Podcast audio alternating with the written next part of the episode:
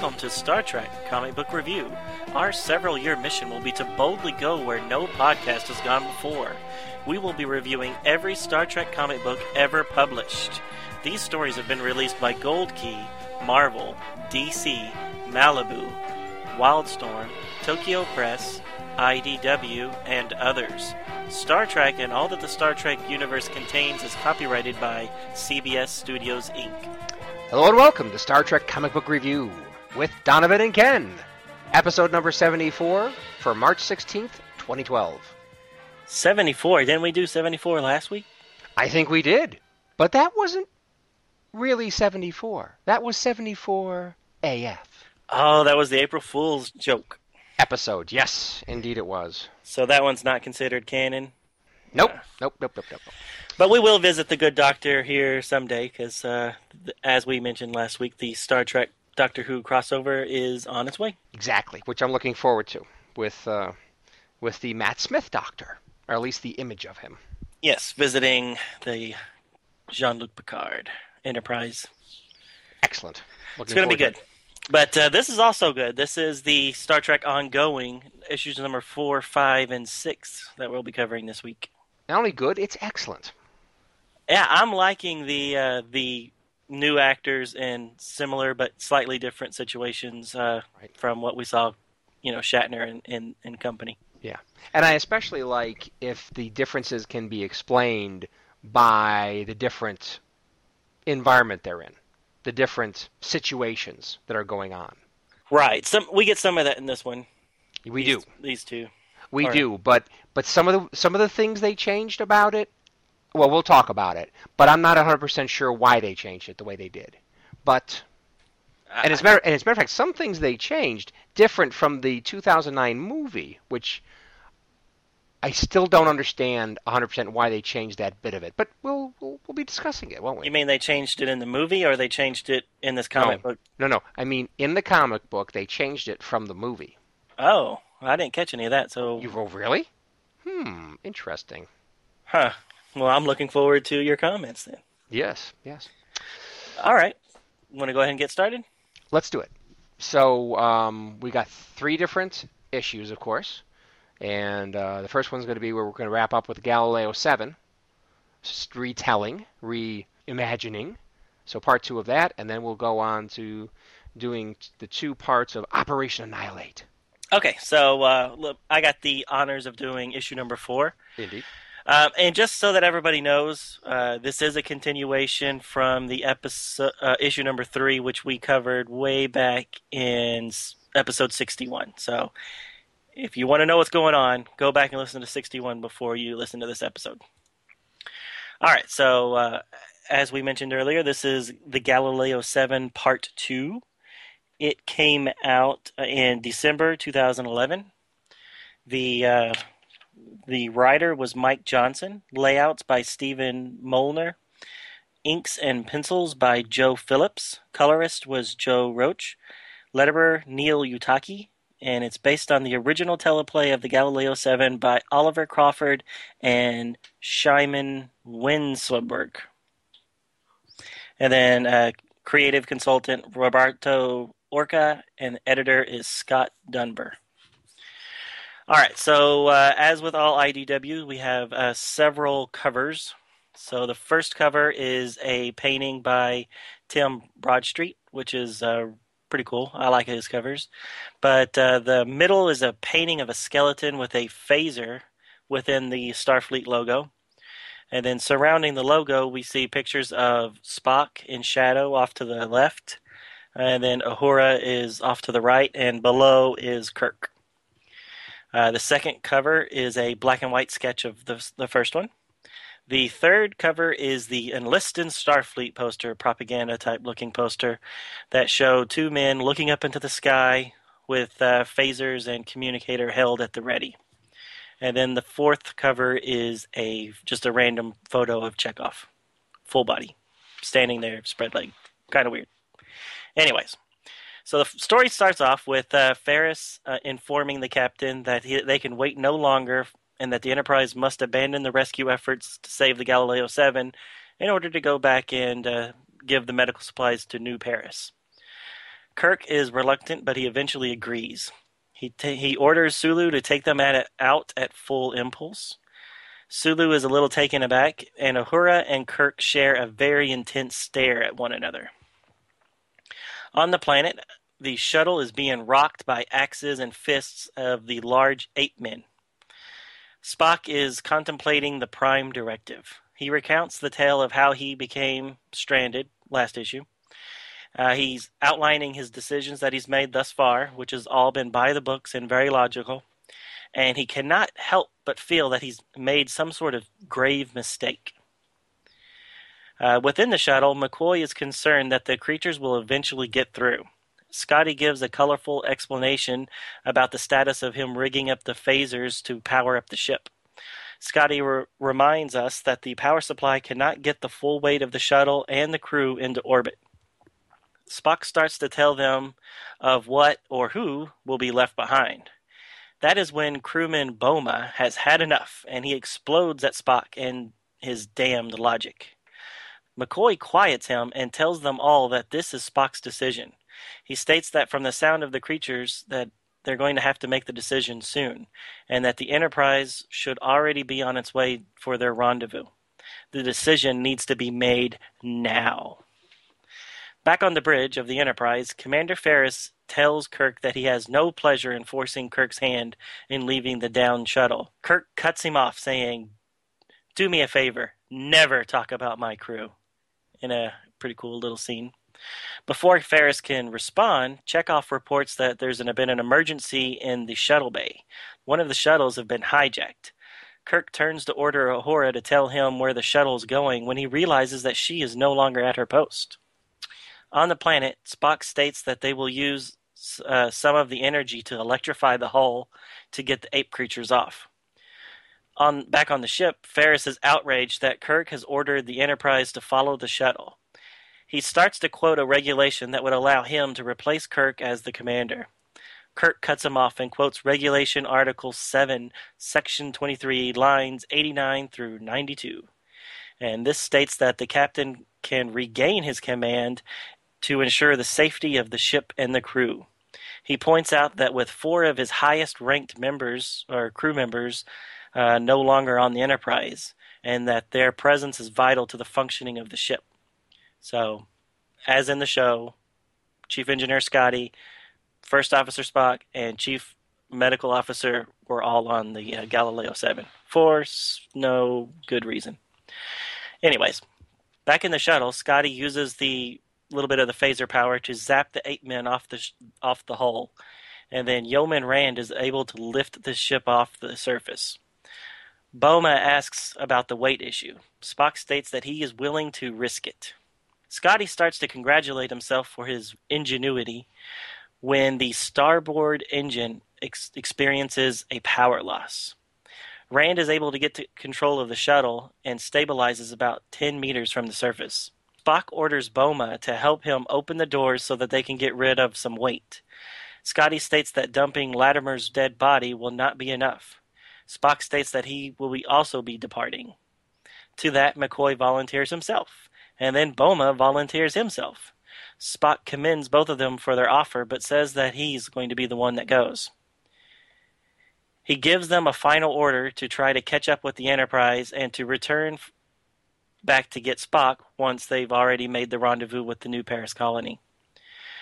Just as he is about to leap from the shuttle, another shuttle flies next to them. Uhura and Spock are able to trade meaningful glances. Sometime later, Ferris is still complaining to Kirk about uh, his decisions. Kirk reminds him that they are they are going to make the rendezvous without issue. He then pays a visit to the medical bay to check on Spock and Uhura. Uhura and Spock are shown holding hands and looking deep into one another's eyes, making no effort to hide their feelings. Uhura starts to apologize to Kirk. He stops her and says that he has informed Starfleet that she was only acting on his orders. He says that there will be some punishment, however. He orders both of them to confined quarters. That's shared confined quarters, if you get my drift, and that it's a captain's order. The final page shows Spock and Uhura in a loving kiss standing in front of a full length window looking out into the stars. the end. A happy ending. Yeah, so Spock and Uhura are. This is the first time in the comic books they've really addressed that. I think. I don't think they did it in the first three issues. I I think you're right.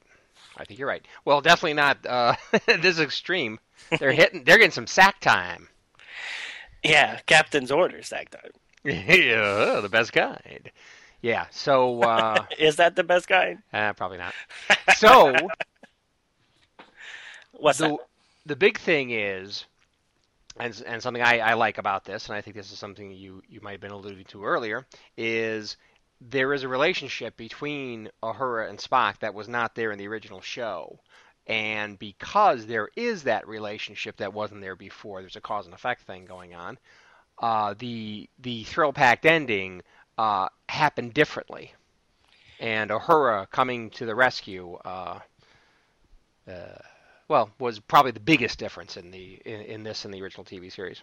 Right now, I like the original. The original story had Spock um, kind of going on a desperate. He basically played a desperate hunch that he could ignite the fuel uh, and kind of make a, a flare for the Enterprise to see and come back and get them. Yep. Uh, which which kind of showed that you know he was willing to do an emotional act uh, in order. Uh, uh, they they they called it an emotional desperate act, even though I don't necessarily agree with their logic there. But but that was the that was the climax of the original show. Right. And then here it was that you know she defied orders, and yet she did the wrong thing, but but she did it for the right right reasons, if that makes sense. Well, she's going back to get her man. Right. And quite frankly, it was a good idea. it was it was a bad idea because she didn't know that he was going to be. You know, they didn't know. She didn't know that they were going to be off the planet. She didn't even know that they were even alive. But she had to go back. Right. Well, as far as a certain. In the original one, and even this one, as far as uh, the search for them, did they deploy other shuttlecrafts? Yeah, they deployed the uh, Columbia Okay. or Columbus. I think it was the Columbus, Okay. and they had to keep widening the the search. So it, it was you know it was making more, More passes on the uh, over the continents, but it was skipping more more area too. Exactly. So yeah, they did. They did have the the other shuttle going after it in the first one, in the original one. And did they do it on this one? Uh, they didn't mention it at all. It's never Yeah. mentioned that they're doing anything except scanning. Right. Well, she did a, a desperate act. So it's so her that did the desperate act. Oh, that's right. Good point. And we'll see in next issue that that I think this this event changes what would have normally happened in Operation Annihilate in the original timeline. But we'll talk about that here in a little bit. There you go. Um, I thought it was I, one thing that was different from the uh, original TV show is you never got a good look at these creatures. It was very interesting how good a shot, how, how good a view you got of the creatures this time around. Yeah, but you know, I watched the uh, original not too long ago, and, and you did see that they were really shaggy looking ape people. It, it never showed a close up of their face like it does here, but I was surprised on how much they did actually show in the first in the original show. Yeah, I again I should have re I should have watched the the original show again. It's been a long time since I've seen it, but um, I don't remember seeing anything more than fleeting shadows of them. Maybe an arm, you know, that kind of thing. Uh, I don't remember getting a good view of them. Yeah, no, it it shows them from the back quite a bit because because there's actually another crewman that's not in this comic book that that gets killed too. So there's there's two two guys get killed in the TV show, where here it was only the one. Mhm. So Okay. now the other thing that I was going to talk about was uh, Yeoman Rand. I, I love that she's in it because I I love Yeoman Rand, but but by the time this episode was made, Yeoman Rand wasn't in the show anymore. You know, because she was only in the first what ten or so. Right. And I think this one was episode 16 or something like that. So It's further down the line. yeah, so she was already gone, and there was another woman that was on the shuttle, Right. a, a dark-haired woman. So I, it's a nitpick. I'm glad that Rand is there, but technically she she wasn't there in the original story. And then the other thing that I noticed uh, was that Boma in the uh, original show was in the gold unit, the gold uniform, hmm and here he's he's a red shirt. Hmm. So I don't know Okay. if in this alternate timeline he has a different position on the Enterprise, or if the people who make the comic books just thought it was better to have red shirts in danger. I don't know. Good, good point. Don't know. And it's a nitpick. I thought it was interesting how rather than being Kirk's yeoman, Rand seems to be doing a lot more stuff instead of just handing Kirk a pad that he signs. Hand some coffee occasionally, Exactly right. And getting pinched on the butt by Charlie X. Oh yes, Charlie. No, I, and I like her. I think she, she looks cute in this comic book. oh, she is cute. And in the next one, I have some com- I have comments too because she again pops up in the uh, next story Yeah, I have some comments on that too. Right, because her look is uh, reminds me of an actress. So, anyway, so how do you think that they're doing on cutting down a, a, an hour long movie or TV show into two comic books, knowing that they comic books now have a lot of more visuals and less dialogue? I mean, do you think they're doing the, the episodes justice? Because I mean, they cut out a lot. But they added more too. Like for instance, the big scene, the full page scene of the uh, the primitive gorilla guys actually attacking the ship. Right, but they Yeah. showed So you them- don't see the you don't see shots like that. So there are things that they're adding in also. Right, but they they they cut out a lot of you know Spock. you Yeah, know, dialogue Spock- and stuff. you know, in the in the original show, Spock has this big revelation that not everybody works off logic. You know, and that that was kind of what he took away from the show is that uh, you know he he tried to scare the eight people, they didn't get scared, uh, and instead they started attacking more furiously because they were because they were scared, right? So Well- instead of being instead of acknowledging the weapons hurt them, they you know charged forward because they were scared. Yeah, he thought they would react logically to a show of superior weaponry, but they didn't act logically. right. So Yeah. so they they act acted emotionally. I mean, they're primitives.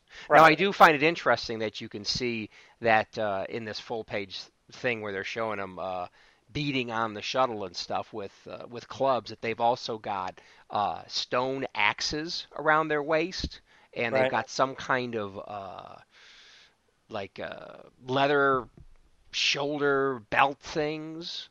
Um, and of course, we saw the spears before, and they got some kind of bracelet thing with ninja stars on them. I thought I thought that was kind of interesting. Yeah, yeah. I think in the original show they wore like uh they had like like cloaks on or something.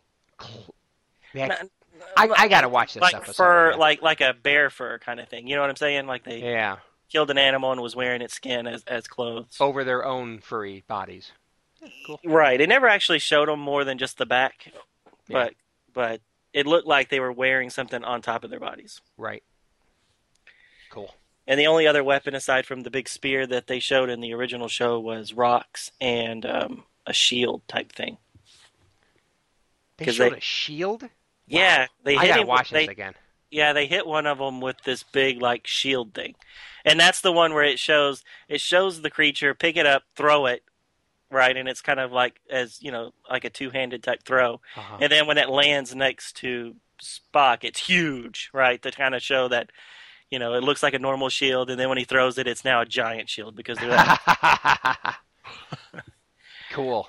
But yeah, you should uh, give it a look. It's actually probably one of my it's one of my favorite episodes, only because Spock realizes that you know not you know he was like it's it's logical that they would acknowledge our superiority and leave us alone, and then and then McCoy's like, no, you just pissed them off. so I, I don't know, I like that. yeah. And considering how long Spock has been hanging around um, humans and been in the Federation, uh, in Starfleet uh, Academy, and then in Starfleet itself, you'd think he might have picked up on a little of this stuff. But eh.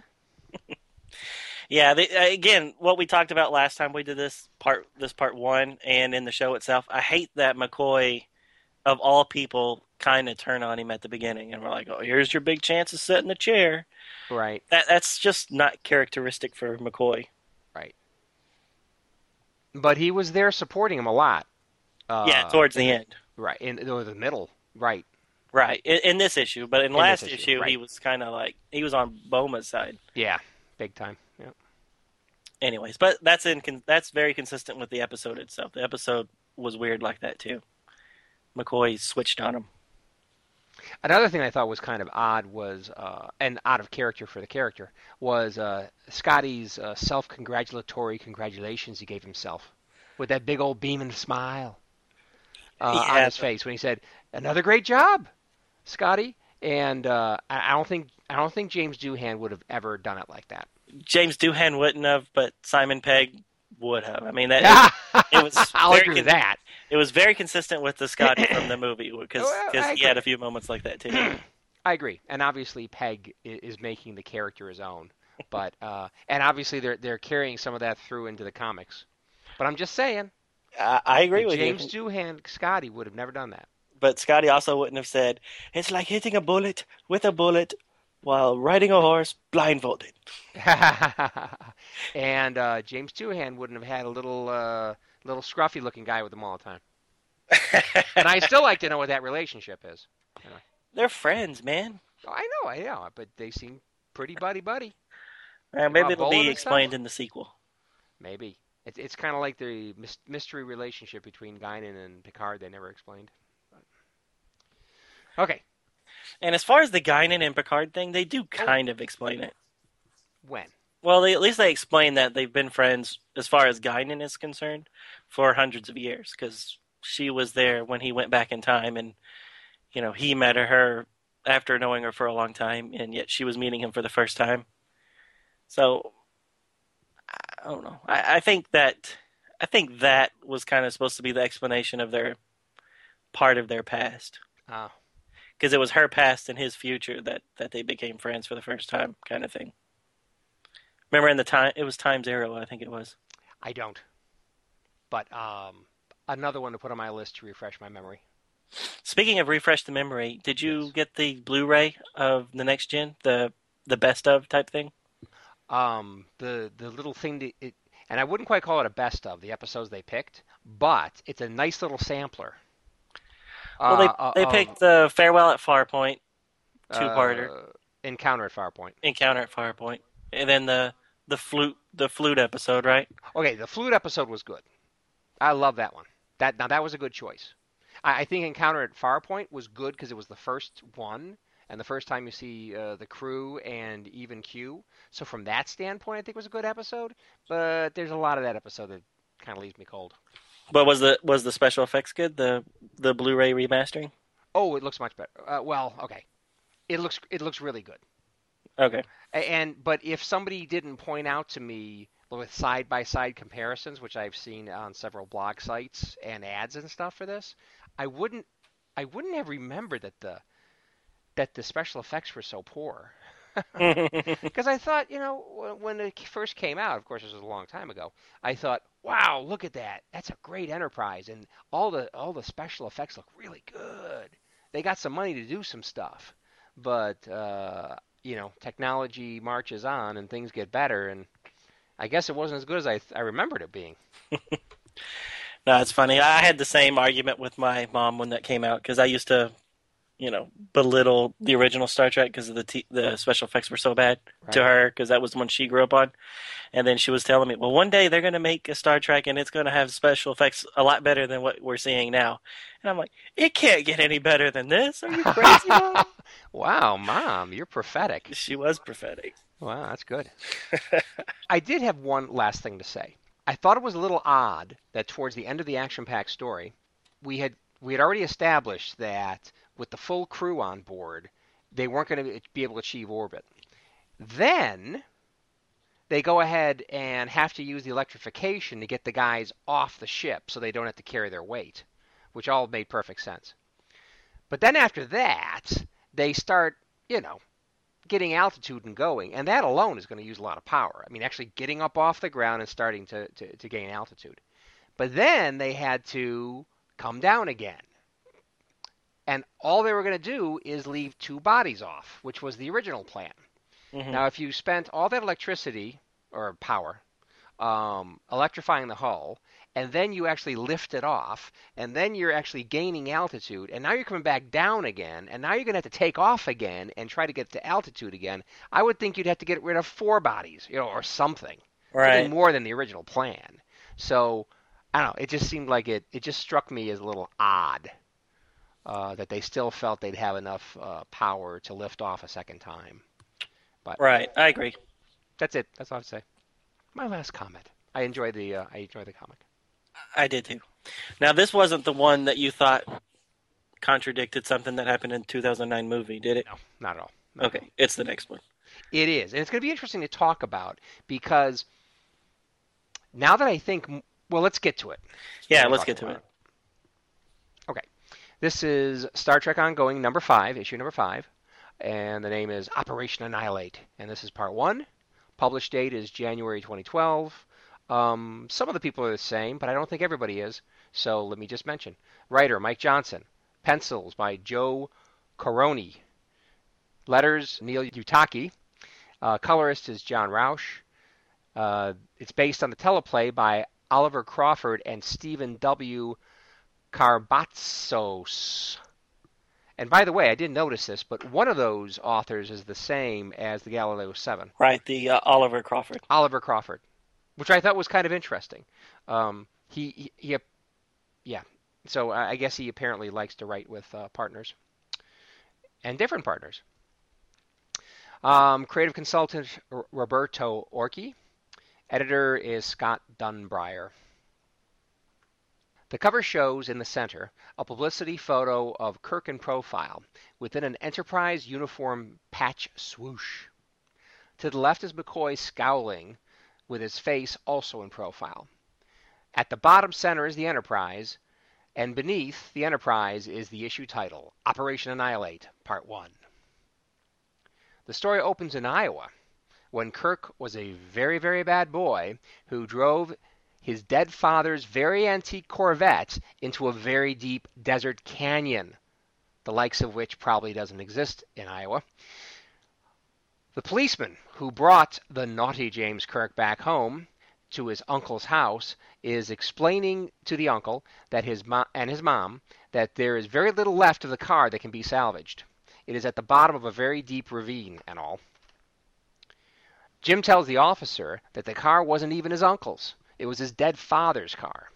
That ticks off the uncle enough that he angrily tells Kirk's mother to put Jim in his room until he says otherwise. When Jim's mom brings him to the room, she tells him his big brother George will return.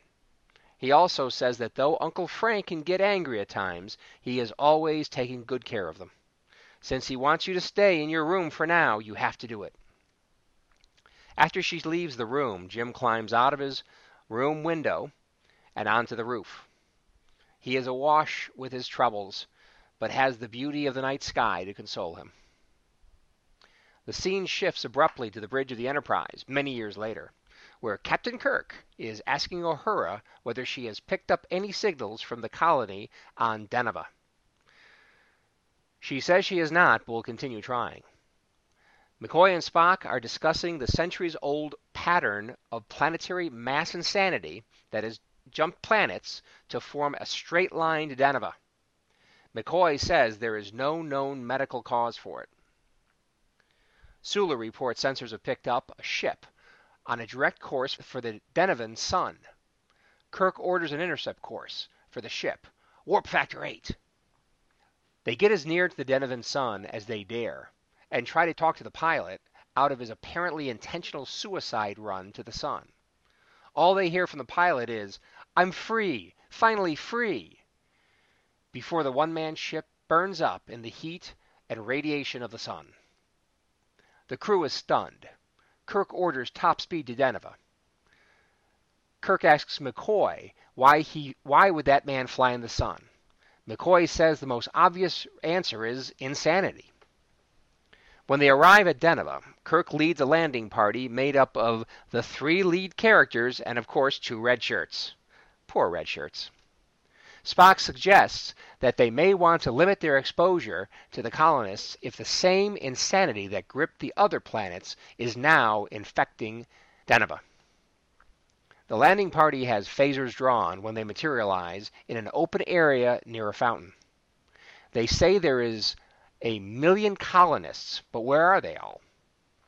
Almost on cue, a band of club wielding madmen come running up to the landing party, shouting, Intruders! When they get close enough, Kirk and company knock them out with phasers set on stun. McCoy starts taking readings on the attackers while Kirk and Spock discuss how they all shouted one word together intruders, as if all individual thought was missing. A group mind, perhaps. McCoy reports even unconscious, the colonists' metabolism is elevated far above normal. They are being stimulated by something, even when unconscious. McCoy says he needs to do further tests on the ship. Spock says he is picking up more life readings. They hear screaming coming from a nearby building and make their way there. They enter, and following life sign readings, they end up down in maintenance tunnels that run throughout the city. Unexpectedly, a woman comes out of the shadows and grabs McCoy's shirt from behind. She screams for them to kill her, she says there are voices in her head that want her to help them spread, but she won't do it. Kill me, she says. McCoy takes out a hypo that looks curiously like, like a Bic pen and puts her out. McCoy wants to get her to the ship. Spock comments on her use of the term them, insinuating she was being attacked by a sentient threat rather than being infected by a disease. Kirk orders security man Edwards to take the woman to the surface and get her back to the ship. Kirk and company continue on until they enter an open area with pink looking blobs of flesh, with a dozen or so tentacles coming out of them. They actually walk forward until they are surrounded by these things. A very ill advised move. They apparently don't have monster movies in the 23rd century. Sure enough, several attack Spock, and one even envelops his head completely. He appears to be unconscious, but alive. Kirk and McCoy get him up to move back the way they, they came so they can hopefully get away from the interference and be transported away to safety. In the meantime, more colonists have arrived, shouting, Intruder! And the female red shirt lets them have it with phaser fire. Another contingent of colonists come at them from another direction. They are pinned down with a flood of colonists coming in at them. The female redshirt shouts, There's too many of them. Kirk tries to call the Enterprise again while keeping the firing up. No response. Suddenly, when all appears lost, a floor panel moves to expose an opening through which gas canisters come flying at the colonists. In the confusion, the landing party is able to get down a ladder to the lower level. They come face to face with their bearded rescuer that says he knows another way to the surface. McCoy asks if Kirk thinks they can trust this guy, to which Kirk replies, I know him. He's my brother. Da-da-da! To be continued. Yes, and George, his brother, is looks just like Chris Pine with, with long hair and a beard. Exactly. And what was that like? Uh, the original George Kirk that was Shatner with a, a fake mustache. exactly. Exactly. So they, they did the same kind of thing, only a lot more hair. And this time, George is still alive. Yes. Which I kind of like. Yes. I, I like the interaction with uh, George and Kirk in the next issue. Exactly. And, um, yes. Now the uh, the female red shirt that you, you called her, her name Yes. is Yeoman Zara. Zara. She was actually in the episode, Oh, was she? right? Was she at the landing party? Yep. Oh, cool. So I thought that was a nice touch that they kept kept her character in the story. Now, in the original episode, did a red shirt get it, or was Spock the only one that got it on his back? I thought Spock was the only one that got it. Okay, got it so on his back. The same. Okay. Right, right. I remember that. I remember.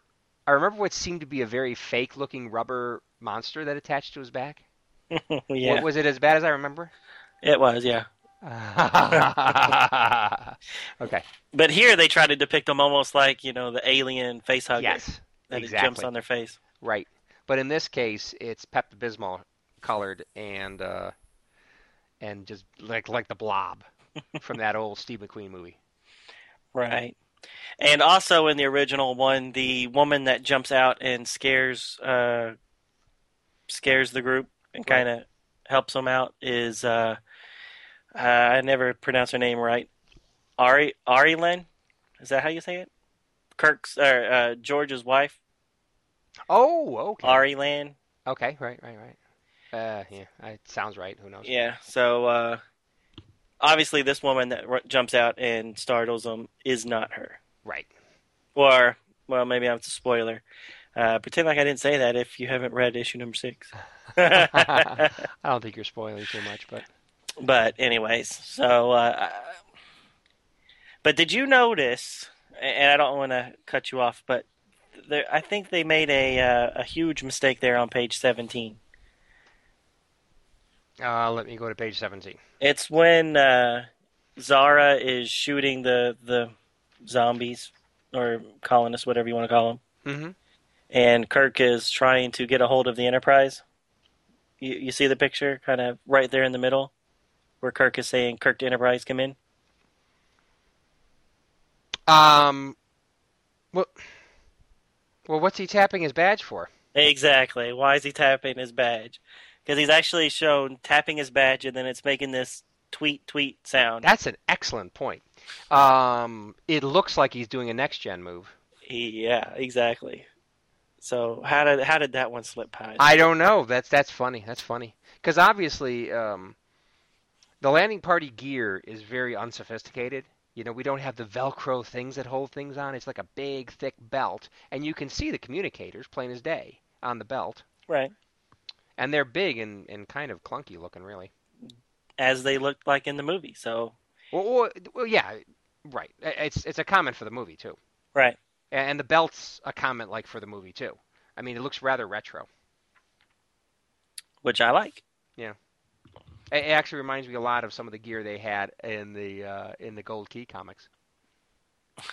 Some of the Really? practical away team paraphernalia. Oh, oh yeah, like like those big rectangular boxes that were on their back. Well, not uh, those were backpacks. Yeah, very uncomfortable looking ones. But no, but the, the belts. Right. The- No, the, I the got you. belts were are, are very reminiscent of the uh, Gold Key ones. Anyways, I didn't know if that was the spot you were talking about uh, as far as what they changed because they had him using a chest communicator instead of the hand communicator. That is not what I meant. Uh, is what you meant in this issue, or is it next issue? No, let's let's talk about it. Okay. And and maybe it was just my misinterpretation of the original 2000 movie, 2009 movie, which I saw like 10 times. Yeah, sure. I was with you on a couple of them. Uh, uh, yes, you were. Yes, you were. Uh, IMAX. So, um, I thought it was Kirk's stepfather, not his uncle, that was the one that was talking to him uh, on through the car radio. In the novel, it, it's it's they say it's his uncle. Okay, there you go. But and, and and I don't think in the movie they came out and said it. No, they didn't But- say it one way or the other. but it was my assumption, and obviously a mistaken assumption, that it was uh, it was a stepfather. Right, and that was my assumption until I got to the novel and, Ah. and found out that it was supposed to be his uncle. And of course, you know who the uncle was, Mm, the actor? the actor. Who was it? It was a J.J. Abrams favorite, and hopefully his name will come to mind. Maybe not, but I will tell you some of his work. Parkman from the uh, Heroes TV series. You know, so so the cop that had the ability to read minds. Oh, okay. Uh, so Parkman, that was that was the guy. uh, and he was also on Alias. He was like uh, like like the like the kind of funny uh, comic relief uh, kind of sort of other agent that would uh, you know pop up back at the uh, the, the, the HQ of the Alias uh, spies. Sure.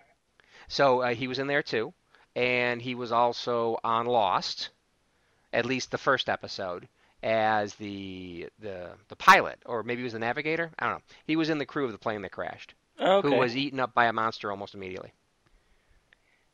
Huh. So apparently, this is a guy who uh, J.J. Abrams and company, uh, you know, are friends or whatever. And uh, he did say while he was on the uh, on the Hero Show that he's in talks uh, to get somehow onto the movie somehow. And he didn't say how it was going to happen, but his voice made it into the movie. Anyway, I thought, thought I'd mention that. Did they not show him in the movie? Oh, they show him in the deleted scene. Have you watched the deleted scenes? I for have the movie? not seen. What? Oh, is that not? Is that on the DVD? It's on the Blu-ray. Oh man, I got to look at that. Yeah, because it shows him like he's making the kids wash the car, and then the the the uh, the George or Yeah. Johnny, what whatever it was, uh, says that he's leaving because you can't be a Kirk in this house, and that you uh, he has to go off and uh, run away, and that's when it shows little Kirk decide that he's going to steal his dad's car and And trash it. Right. And he doesn't crash it into a canyon. That's supposed to be the quarry that they are using to make the Enterprise. Or in the other Starfleet shows. And Oh, you're Starfleet- kidding me. wow. Yeah, no, that's supposed to be a man-made quarry that was used to build the uh, the ships. So I don't really Yeah, know how is- much metal would be in the dirt there in Iowa, but uh, I, I don't know. And why would you? Why would you have a starship manufacturing in Iowa? But eh, it must be a reason. it makes more sense that it would be Jupiter Station. Uh, or was it Jup? No, it was San Francisco.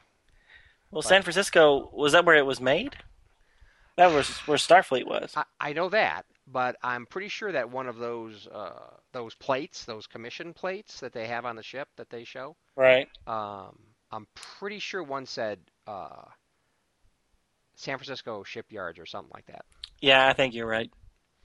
But Jupiter Shipyards was was a later Sa- uh, Enterprise supposed to be built there? I don't know. Um, it just sounds familiar. Sounds cool.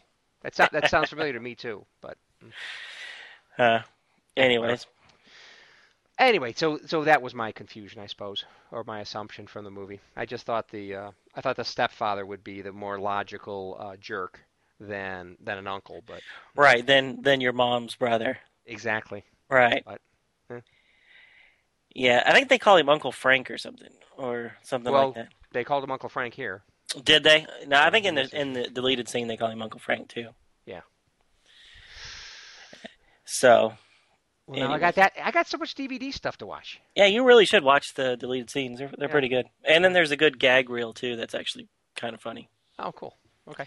of them just cutting up I and dancing. There's a lot of dancing for some reason. I guess that must have been an inside joke because every time they make a mistake, they all start doing this really stupid dance.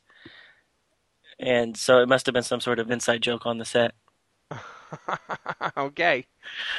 Anyways, Good so uh, may I talk about my favorite picture of the whole of the whole comic? Shoot. Shoot. Page what two. Page? Page two. Early. Yeah. Oh, I know why too.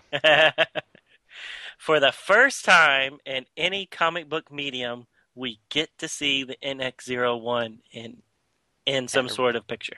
Exactly. I think that's great. Oh, I, was- like that. I like it was that. it was so great. So in a ghostly hologram being projected from the ceiling, kind of like you might see with uh, some kind of a uh, well, a star show kind of thing. hmm They have projected for those of you that know the comic book. They have uh, a moon lander, um, and they've got a, a shuttle, uh, which I can only assume is, a, is an Enterprise, is the Enterprise one, which never actually went into, into space. Right. And they've got the Spirit of St. Louis, and of course your favorite, the NX-01 Enterprise. Very cool. Yeah, I was I was so happy. I'm happy. I I just think that out of all the Star Trek franchises, that is like the least acknowledged. Yeah, and that's unfortunate. And it was a good show. It was just it came out at a bad time. People were sick and tired. Yeah, it was Star Trek It- had been shoved down their throats for Yep. t- 15 years. I thought he did a good job. Oh, he did Uh, a great job. Scott Bakula, I think he's a great actor, and I, I just thought he was absolutely great in uh, in Quantum Leap, and I thought he was excellent as Archer. But something I had mentioned to you uh, not too long ago is that a, a survey came out that actually I don't know how many people that they asked, but they had a, asked a, a fairly high number of people uh, a survey that had five questions uh, that were talking about uh, by these characteristics, which Star Trek captain do you like the most? And one was who was most inspirational, who was most, which captain was the most uh, intelligent, you know, those kind of different factors. And then that all added up into uh, a ranking. And unfortunately, Scott Bakula was absolutely uh, trailing by large numbers on most every uh, characteristic. Unfortunately, That is unfortunate. that is very unfortunate. And of course, the winner by uh, a fair amount. The, the from this survey, the most favorite captain. Decker? He wasn't on the list. no, it is uh, Jean-Luc Picard. yeah, that's not a surprise. It's not. I mean, I, at least I, that's who I thought. But the degree to which he slapped Kirk, I was surprised. Huh. So, yeah. Anyway, I just thought I'd mention that. Yeah, no, that is cool. I'm gonna have to look that up um, Yeah. and find out what all the categories were. And, And so you, you said Janeway was pretty high up there. Was she number Ja- three? um, no, I think uh, I think Sisko was number three. Oh, Sisko. However, however, um, Janeway did what did come in number one as most inspirational. Uh, and and supposedly the explanation was because how she stuck to the morals and stuck her uh, you know her crew in the Gamma Quadrant or wherever the hell they were. Was Right. It Gamma? Was it Gamma? Uh, Uh, Delta? No, they were in the Well, Delta. whatever. quadrant. Delta, that's it, the Delta Quadrant. Um, I mean, she stuck them there. I mean, there was an opportunity to get back, but she stuck them th- there because of uh, for moral reasons. Right. So, anyway. Hmm. All right, so Well- moving on. I don't necessarily agree with that list, but everybody's entitled to their own own opinion. Well, you you agree with Picard? I, I agree with I Picard is the most popular. Yeah. The most oh, really?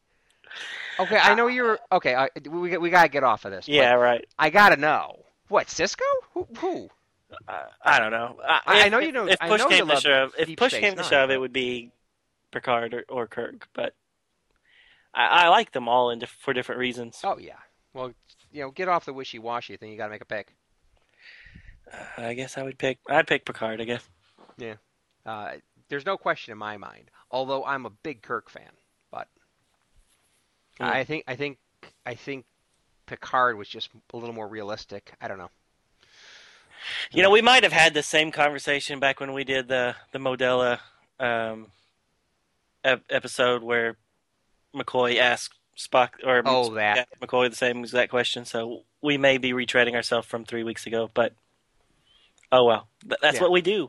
We We, like do that. that We like to have the same conversation multiple times in case you missed one. exactly, and in case we contradict ourselves, which which can happen. exactly. So I gotta say, it must have been difficult getting the unconscious Spock down that ladder, that vertical ladder. Oh, they just dropped him. Well, yes, you know, breaking legs and whatever. It's like, but of course they they, they didn't dwell on that because you got to keep the, the action going. Uh, I just thought it was kind of kind of weird. I also think that the Denevan architecture was pretty cool. I thought it was pretty cool looking. Um, Like boiler room or the inside or the outside? no, no, the outside, the boiler room. I love that boiler room. No, uh, the tunnels, no, not not too pretty. Okay. But the architecture on the surface, Yeah, you know, it's all very like white, smooth- very smooth utopian. waves and things. Right, exactly. Um, I think it looked kind of cool. yeah, I agree. And I thought uh, Warp Factor 8 within the solar system was a little overkill, but I guess we didn't really know exactly how far away they were uh, when they picked up the uh, ship going into the Denevan Sun. But Right. you know, warp factor eight, and you know, we just passed the fourth planet, and it's like ah, I don't know, it seems kind of fast, Uh, good point. but they had to get there fast, so I guess okay. Yeah. There was a lot of really good shots of the Enterprise, I thought, especially at the beginning, like just flying around towards the sun. I thought was some of those were good. Right. Might just be one. Well, they uh, this comic series does a very good job of uh, playing up one of its major assets, which is the Enterprise. Right. And I don't know why Chekov spoke Russian to him on page. Uh, that one's not numbered, but when they're beaming down, he he s- says something in Russian, and then it's translated bon voyage. Bon, Bon voyage. voyage, right? Well, did you know he's Russian? I did know he was Russian, Okay. but what? Why would the universal translator not just say Ah! Do they use that on the ship too to override everything people are saying, Yeah, sure, why not? even though they all speak Esperanto? I don't get it. that was awesome. Esperanto. Live it. Uh, all right, anything else for five? Nothing. All right, Let's let's, jump on. into six. Exactly. The conclusion. All right, so the writer, artist, letterer, editor, all the other good stuff, same person. So we won't go through that again. So the first cover is the uh, Tim Bradstreet cover. Oh, what did you talk about the alternate cover on the last issue? I did not.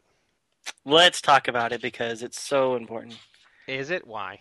Uh, because because somebody spent four dollars on getting it. okay, so the the one the single comic that I bought, I am looking in the back back cover or the It- inside of the back page, so I'm looking at that. it's just a random photo of Kirk sitting in the command chair. That's it. I hate the photo covers. So do I. Why even get them? I don't know. So so so they don't make many of those, right? So they are more like collector's items or No, something. I think I think they're about half and half. It's the are sketch ones that are rare. Oh, I see. Okay, cool. The black and white pencil drawing Right. things, whatever. Right, and you said that that photo, the picture of, of Kirk in the middle, was a stock photo, but that's actually a painting. All of these covers are paintings, even though they look photorealistic. Yeah. Okay. So uh, it, it looks really realistic. Yeah, he's I mean, I mean, you can tell that McCoy is a paint, is a drawing, painting, whatever. But um, uh, well, obviously Oh, I he- said he- it, so I, I I thought it was a photo. yeah, no, he's just good. He's good. He's just that good. All right, so uh, issue number six, uh, Operation Annihilate Part Two, came out February of 2012, uh, just a couple weeks ago. Um, it, the first cover is the the Tim Bradstreet cover, and it has the Enterprise uh, in profile there on the bottom. Uh, and then within the Starfleet symbol is a picture of Spock with a glowing eye. And then the right side of Spock's face is kind of outside of the symbol, so we don't see it, but there's like a gaseous shape uh, behind the Starfleet logo that kind of makes out his skull. So it's actually really cool picture. Uh, the second cover is a uh, sketch of the first one, uh, the black and white sketch, and then the third cover is just Spock sitting in the command chair. So last ep- last issue, Kirk in the command chair. This uh, issue, Spock. So, anyways, story starts off with Kirk's captain's log, bringing the reader up to speed. So we won't really go into detail there. Uh, it closes with, and this is an actual quote: "The last person I expected to see was my older brother." And then we turn the page and we see a very grizzled picture of George Kirk sitting in the Enterprise conference room. He and he and Kirk are talking, and he calls Kirk Jimmy. Kirk quickly points out to not call him that. George says that he knows Kirk is mad at him for leaving. He tries to explain that he wanted to go home. He wanted to be at the uh, at home to see their mother one last time, but Kirk cuts him off and says he lost the right to talk about her, and that he does not have time to listen to him with Spock in the medical bay uh, with the organism on his face. He turns to leave, but George stops him, and he gives him the revelation that Kirk is an uncle, and that uh, Peter, George's son, is still on the planet along with George's wife. Kirk refuses George's request to go back to the planet to search for them. Kirk then gets a call from McCoy to head to the sick bay uh, to help him with Spock. So we now flash to sick bay where Spock is free of the parasite, but he is writhing in pain on, on the bed. McCoy and Kirk are able to hold him down while McCoy gives him multiple doses of sedatives. Once Spock is finally calm, McCoy explains to Kirk that the organism just popped off after a few cuts, and it seems to be dead. In the bed, Spock starts a mantra I am Vulcan. And he says this over and over again, peppered with a few no pain. After a bit of this, Spock awakens and he states that he's feeling completely normal. He states that he was able to control the intense agony uh, since pain is just a state of mind. He does admit that he still feels the urge for irrational behavior, uh, similar to what the colonists were experiencing. He says that the urge is to take over the ship. Before Kirk can get any more out of him, Yeoman Zara uh, from the transporter room reports that there's been an emergency. So Kirk leaves and he arrives at transporter room 2 and finds a blonde woman kneeling beside a unconscious man. Uh, this blonde woman looks like Yeoman Rand, but I'm assuming it's supposed to be Yeoman Zara since she was the one that, that called him there. So we'll talk about that in a second. She tells Kirk that his brother attacked the unconscious man and then he beamed down to the planet. Kirk orders her to transport him to the same coordinates and steps on the transporter pad. In sickbay, McCoy and Spock analyze the creature. Spock recalls that the colonists in the shuttle that went into the sun claimed that they finally felt free right before they melted into oblivion. Back on the planet, Kirk finds himself in his brother's home. On a desk is the holographic images of his mother and father. Just then, there is a loud no from the other room. On the ship, Spock is attempting an experiment. He speculates that the radiation from the sun is what killed the aliens' influence over the Doom shuttle's passengers. He modifies a scanning bed slash coffin looking thing to emit the same radiation, and he slips inside. McCoy tries to talk him out of it, but Spock performs the experiment anyway. Light is shown streaming from the coffin, and when it opens, Spock says that he no longer feels the presence in his mind. McCoy does a quick scan and does not find any trace of the organism in his body anymore. However, Spock does point out that there was a side effect. He is now blind. Back in George's home, Kirk shoots a few of the creatures and arrives to find George cradling his wife and son. Both of them have the creatures uh, um, over their face. Kirk orders a beam up, but Scotty cannot comply due to some interference from the planet. However, he does say that he and Chekov have devised a way to use the satellites to flood the city with the same radiation from Spock's experiment. Kirk tries to comfort his brother, saying that everything's going to be all right. A short time later, Peter Kirk opens his eyes in the medical bay. He looks up and he sees his uncle looking down at him. McCoy gives another recount of Spock's, Scotty's, and Chekov's brilliant plan and how they have rid the planet of the creatures. He also says that Spock should re- start regaining his eyesight soon due to a second set of eyelids. In a in Spock's bedroom, Uhura and Spock are in bed with little to no clothes on. Uhura is getting worried that Spock is taking unnecessary risks um, here and also in the Galileo 7 story. Spock says that he does not understand her concerns, but he will endeavor to alleviate them as soon as circumstances uh, arise. He leaves her on the bed and starts to get dressed. In Kirk's quarters, George gives him a copy of the Hollow of their parents. He no longer calls him Jimmy. He says that he missed his little brother. The the short Kirk family reunion comes to an end when George, Peter, and Arlen return home. Kirk tells his family that he will keep in touch, and George says that their parents would be very proud of him. Next issue, Vulcan's Revenge. Vulcan's Revenge. That doesn't sound like an original Trek story. It is not. Wait a minute. Very good. I'm looking forward to that. Yeah, I am, but I enjoyed these these two stories. Oh yes, me too. Me too.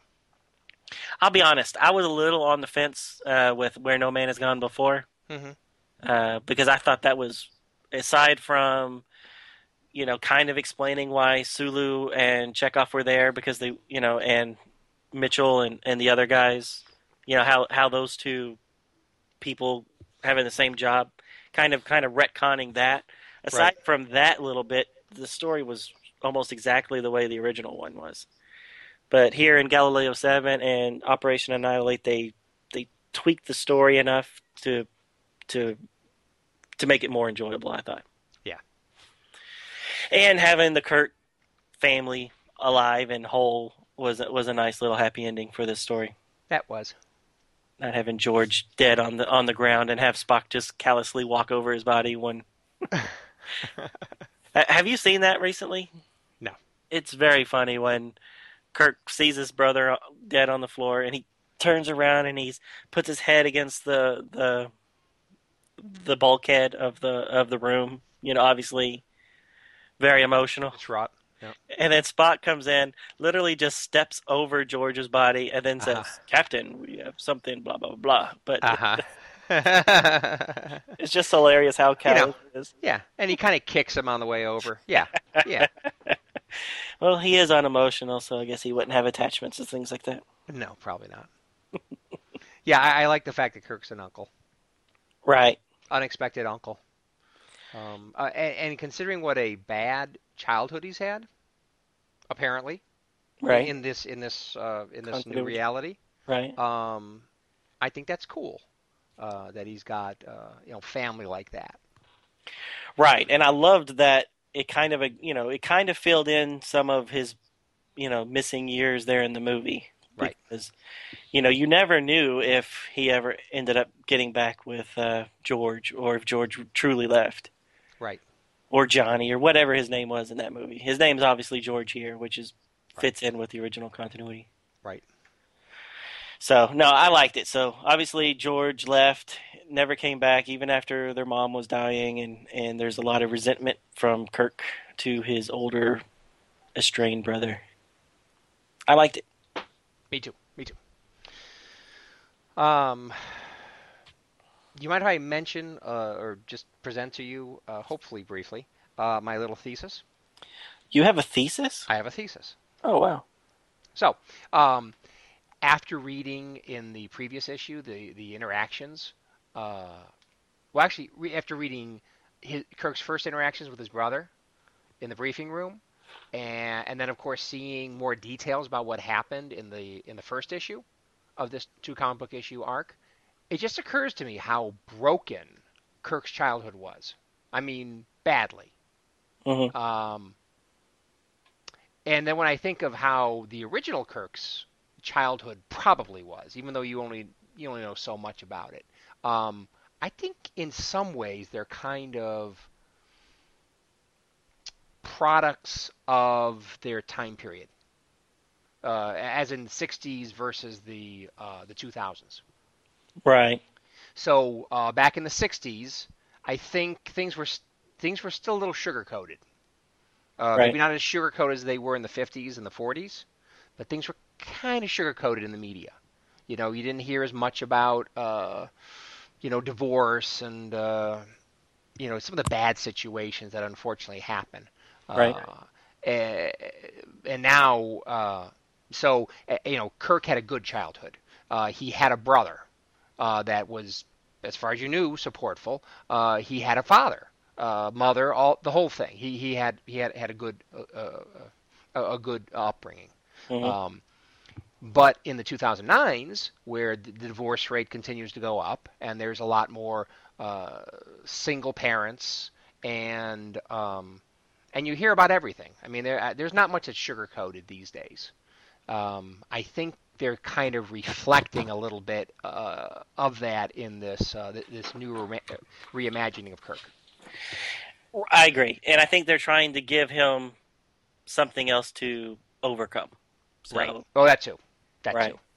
And he had a lot to overcome when he was younger. Right. And, So- and, and I really didn't like. And another thing is, uh, the uncle ends up being a jerk. I mean, a bad jerk. And the mother seems to be simpering, a simpering second-rate person.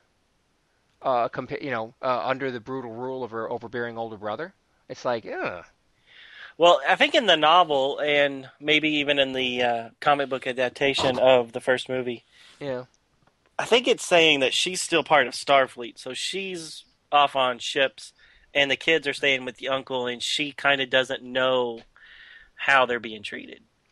Well, But- that's the that's the impression I got uh, from the movie because you know the uncle had the line just because your mother's off world. Right. Okay. But but here, I mean, she actually has that conversation with Kirk shortly after he loses the car, and Right. and you kind of get the feeling that maybe she's always there. Uh, she Yeah, it- just wasn't there at that moment. So Right. I, I don't know what the case may be, Right. but I Oh. definitely agree with you on the, um, you know, one Kirk had a rosy childhood, and this one has had it pretty tough. Right. Uh, and then, well, yeah, and then and then my my other assertion is to some degree it's a product of the times that the media came out in, but uh, No, I agree, and, and you know maybe it made him maybe it made the new Kirk more relatable because it gave him you know he had to fight himself. You know he basically had to overcome his own limitations and the chips on his own shoulders to right. become the, the great leader that he ended up at the, at the show. Yes. That's the only way you can rise to uh, you know that kind of level of authority in such a short amount of time. Exactly. um, I was kind of wondering about the uh, the very handy force field that was coming up from the planetary surface. To keep them from beaming up, beaming up. Uh, No, to keep them from uh, from the impulse drive from working. That very short panel they had, where uh, where Scotty's trying to figure out, noodling on things, trying to figure out how uh, you know how they can get the impulse drives going again. It was very brief mention. Oh right, yeah, I skipped it in the synopsis. Right. Yeah, it, it almost didn't have to be there, quite frankly. I mean, but but basically, what what what, it, what the story was saying in like one little panel is that there's a, a beam being projected up on the Enterprise, which is dampening the uh, the impulse drive. Now, was that in the last comic? Oh, I thought it was in this one, but let me look again. Right. No, I mean, no, no. That panel is in this one, but did they Yeah. talk about the beam No. the last coming? Well, I don't think so. Yeah, I don't think so either. No, I mean they were in orbit, and then and then they just mentioned that thing here, and it's like, well, why do you need to do that? I mean, right. you Yeah, know, you're I- right. Yeah, and that, and and and that- the same thing about he suddenly can't beam anybody up and down because of a force field, and I was like, or interference from the planet, and I was like, what are you talking about? Oh well, that I that I thought they were just underground, uh, Oh. deep enough, and there was enough electrical conduits and whatever that was causing the problem. But- But uh, yeah, there, there might have been something more going on. Yeah. Well, I mean, Kirk beamed straight down to George's house. Well, but George's house wasn't underground. Well, but that's where George was when he when he because he screams and then Kirk goes into the other room, shoots off a couple of those creatures, and then finds George with the wife. Well, I know, but th- but that's when they're above ground in a house, as opposed to underground in maintenance tunnels. Right. Right. But that's where they were when they tried to get Kirk to beam him up, and and he couldn't do it because he said there was interference from the planet. Oh, right. Okay, that time. Okay, I got. Okay, I got that. But Oh, oh, you're talking about last issue when he was he when they were being attacked and they were trying to get out, and Yeah, Spock I- had the thing on his face. You're yeah. I mean that, that's when I was remembering the problems with transportation. But you're right. Right. Uh, there was some in this one too. Yeah, no, I was talking about this one. Sorry. Okay. Well, no, no. You you were right to talk about this issue since that's the one we're talking about. Uh, I didn't remember that bit. So yeah. Anyway, so a lot of convenient things going on. Um, not always for incredibly obvious reasons. and I think I think if you watch the show, I think it explains it. I, I really don't think they are doing a very good job adapting the whole episode into two issues. Yeah. Uh, it seems like they're really cutting down a lot of the story and and this uh, you know this this force field thing might was in the original show if I'm not mistaken. Oh, was it? Okay. Yeah. Because I, don't remember that, but it's been a long time since I've seen the episode. Right. Well, why did they need that then? So j- just to underscore the fact that they weren't going to be able to go anywhere. Right. They couldn't leave. Yeah, and by the way, all they said was impulse engines. Don't you have warp drive, or would it be too dangerous to do warp drive from a from an orbit? I think it would be too dangerous. I think you would you would damage the planet, right? Or create a wormhole. I don't know.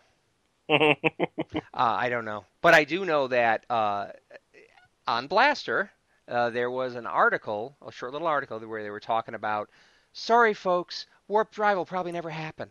You know, so some physicists, uh, you know, from like I forgot some some foreign university, uh, had said if you actually tried to make a warp bubble uh, in which you could travel faster than light or whatever, just and then you actually tried to to move in, in this warp bubble uh, at, at such extreme speeds.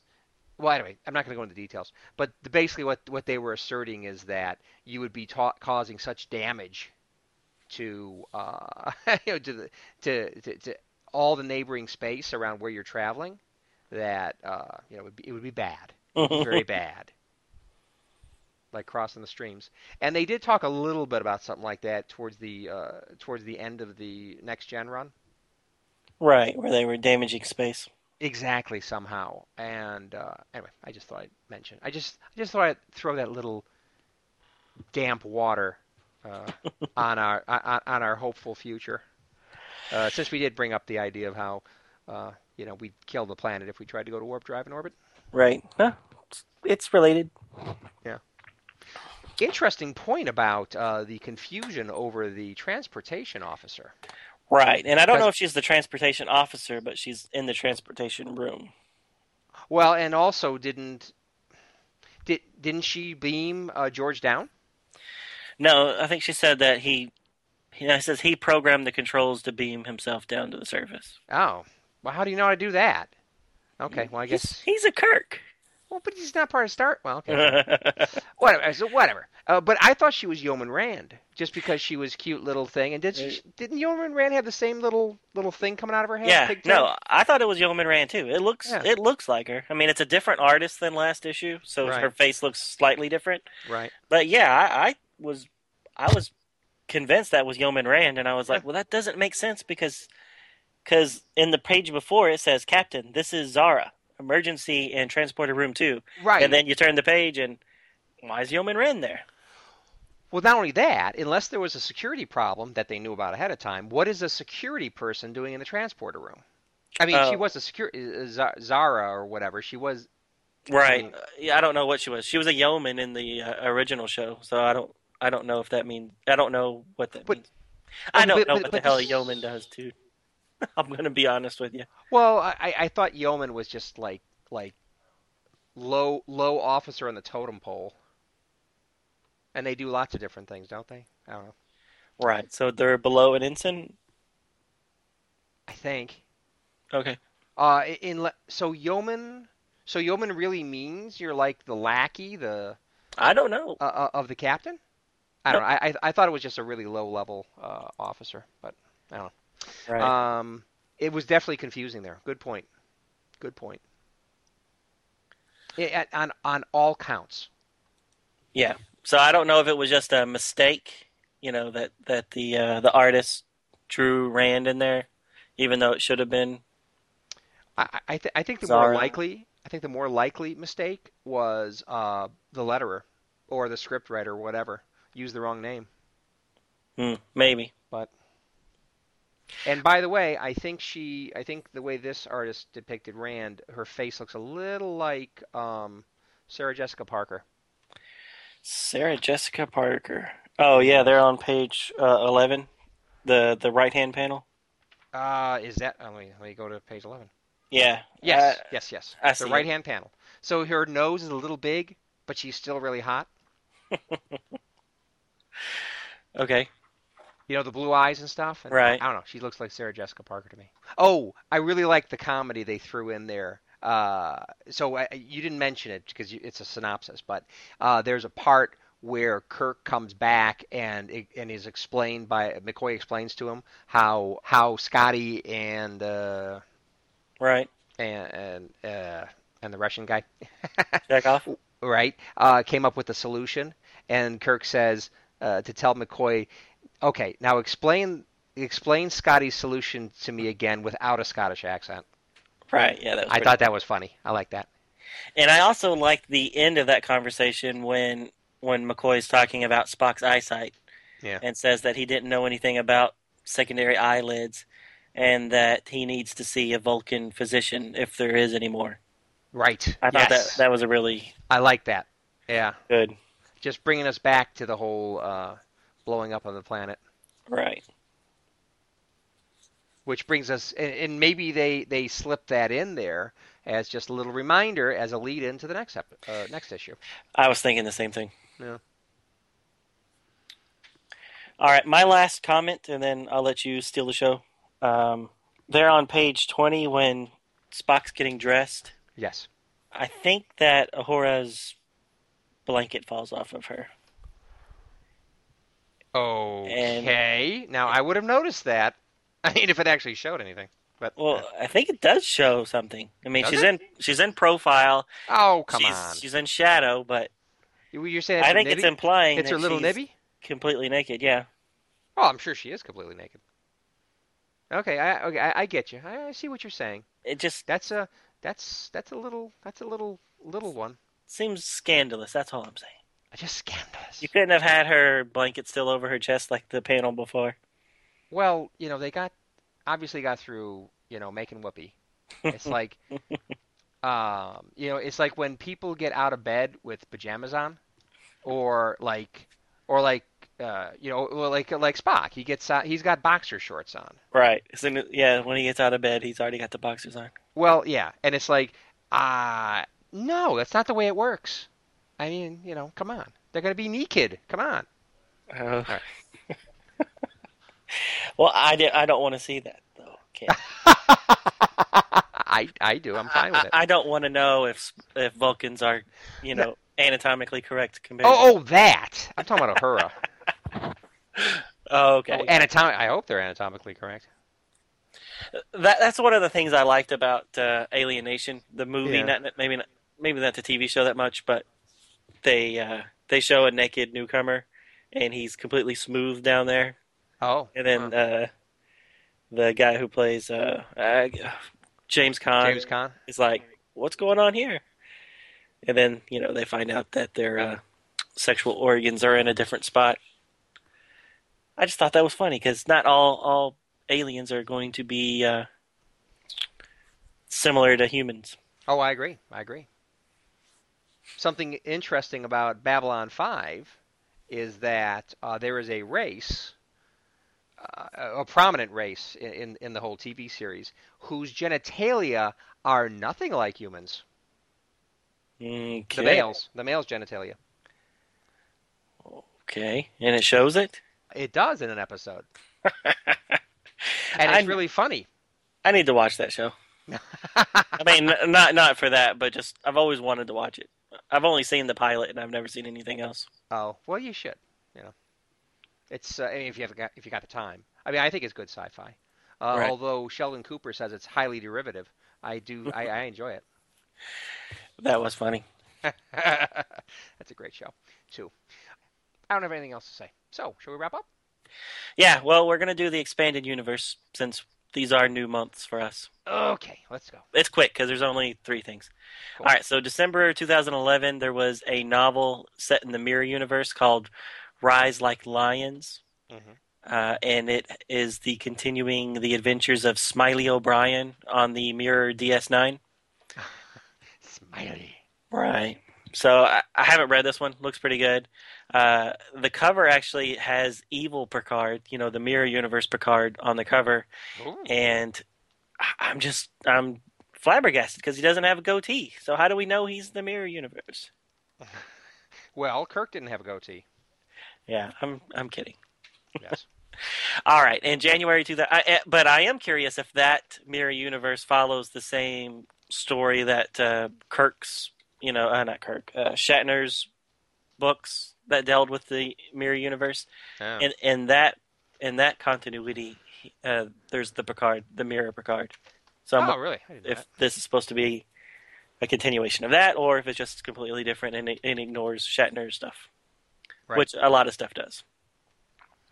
All right, January 2012. Uh, another original series novel, uh, or actually, this is the first of the original series novels, but this one's called The Rings of Time by Greg Cox. Uh, Greg Cox wrote the uh, Noonien Singh uh, eugenic war books and stuff like Oh, that. I think you read those. I like those. Yeah, so in this one, uh, original series version of Kirk uh, is switched with an astronaut from uh, the year 2020 uh, when Kirk finds a probe, and, and this guy in 2020 finds this probe, and somehow it switches their bodies. Oh, Uh, so it's kind of interesting with the astronaut in the future and then Kirk stuck in the past. Might be worth a read. Yeah. And then February 2012, uh, an original series novel called That Which Divides by Dayton Ward. And uh, it, this looks like it's just kind of the run of run of the mill type book where the Kirk must fight with some Romulans to try to rescue a downed science vessel. So I, I haven't heard anything about that one, so I don't know that much about it. But just came out, so hasn't had a lot of buzz since since it just came out a couple weeks ago. right. How could you know? Exactly. So that's it for Expanded Universe. So next week we'll get back together, and we're going to be back in the '90s, right? So we're going to be doing um, the annuals. So uh, episode 75, we're going to do Star Trek and Star Trek: The Next Generation annuals number two. So Good. Excellent.